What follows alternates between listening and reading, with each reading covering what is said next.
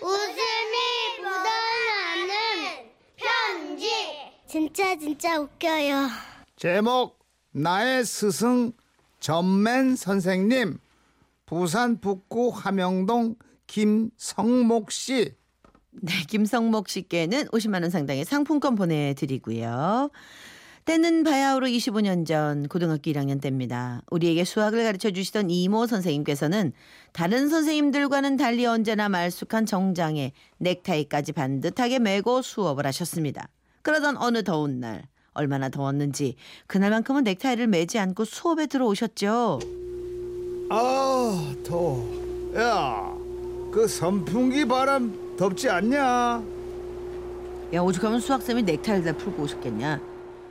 당시 교실에선 에어컨은 엄두도 못 냈고 고작 벽에 붙어 있는 선풍기 두 대가 전부였는데요. 땀을 뻘뻘 흘리며 칠판 한가득 문제풀이를 하시던 선생님께서는 너무 더우셨던지 와이셔츠 단추를 하나 푸시더군요. 근데 와이셔츠 칼라 사이로 커다랗고 파란 강낭콩만한 점이 보였습니다. 야야 선생님 목 봐봐 엄청난 점 같은 거 있는데 그러네. 아, 저 점을 가리고 다니시느라 피부가 햇볕을 못 봐서 속살이 저렇게 하얘진가 봐. 그래서 더 잘 보이지 않냐? 야, 난 처음에 파리가 붙어 있는 줄 알았어.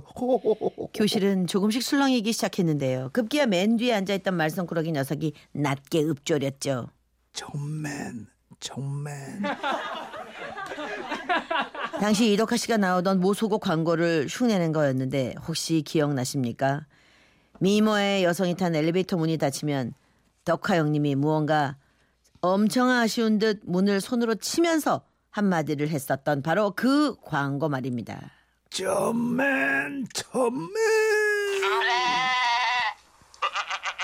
교실은 웃음바다가 됐고 그 후 아이들 사이에서는 전맨이라는 별명이 급속도로 번지기 시작했는데 선생님께서도 그 소문을 들으셨는지 그 후로는 아무리 더워도 절대로 넥타이를 풀고 오는 날이 없으셨죠.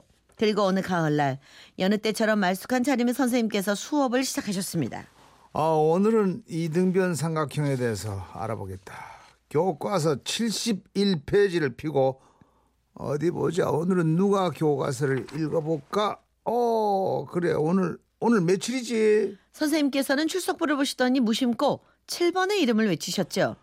7번 일어나서 교과서에 나와 있는 이등변 삼각형의 정의 부분 읽어봐라.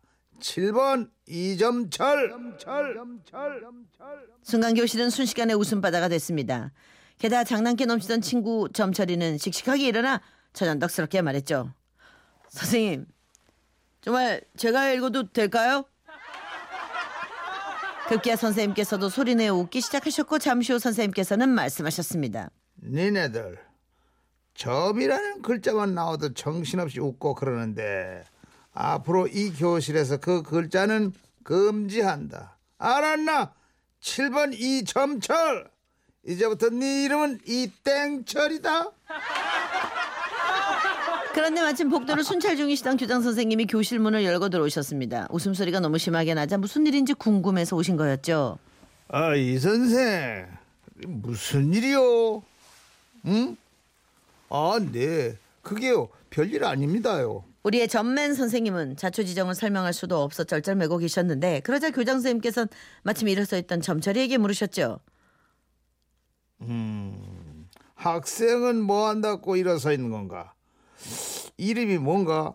아, 제 이름이요? 이, 이 땡철입니다. 아이들이 아까보다 더 빵 터지다 결국 반장이 일어나 교장 선생님께 상황 설명을 해드렸고 교장 선생님은 교실을 나가시며 그러셨죠. 전맨 선생. 그럼 수업 계속하게.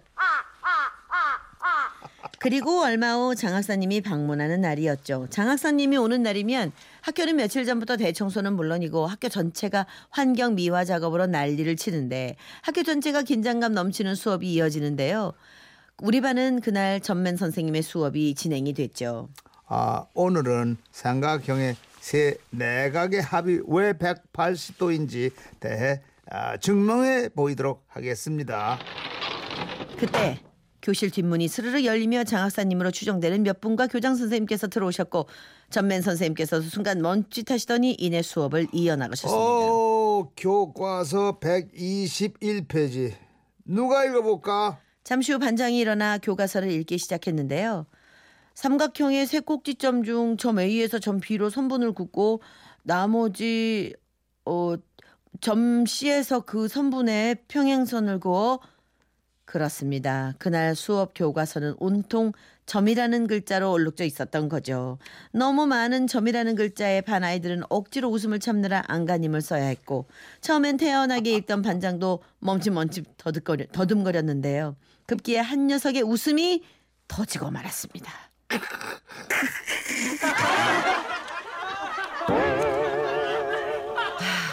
한 녀석이 터지자 이내 웃음을 참았던 친구들이 모두 터져 순식간에 교실은 웃음바다가 됐습니다. 전맨 선생님의 얼굴은 붉게 물들었으며 교장 선생님 얼굴도 잿빛이 되어갔고 영문을 모르던 장학사님은 어리둥절해하며 두리번거리셨죠. 하지만 우리의 전맨 선생님은 얼른 상황을 어. 수습해 나가셨습니다. 자꾸 이렇게 웃음이 나면 점 대신에 포인트라고 바꿔서 읽어보자. 자, 반장 다시 읽어보자.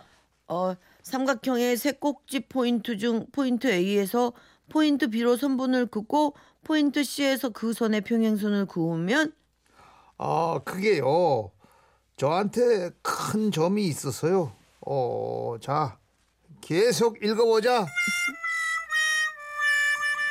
네, 지금은 60대 초반의 노 교사가 돼 있을 전맨 선생님의 건강을 기원합니다.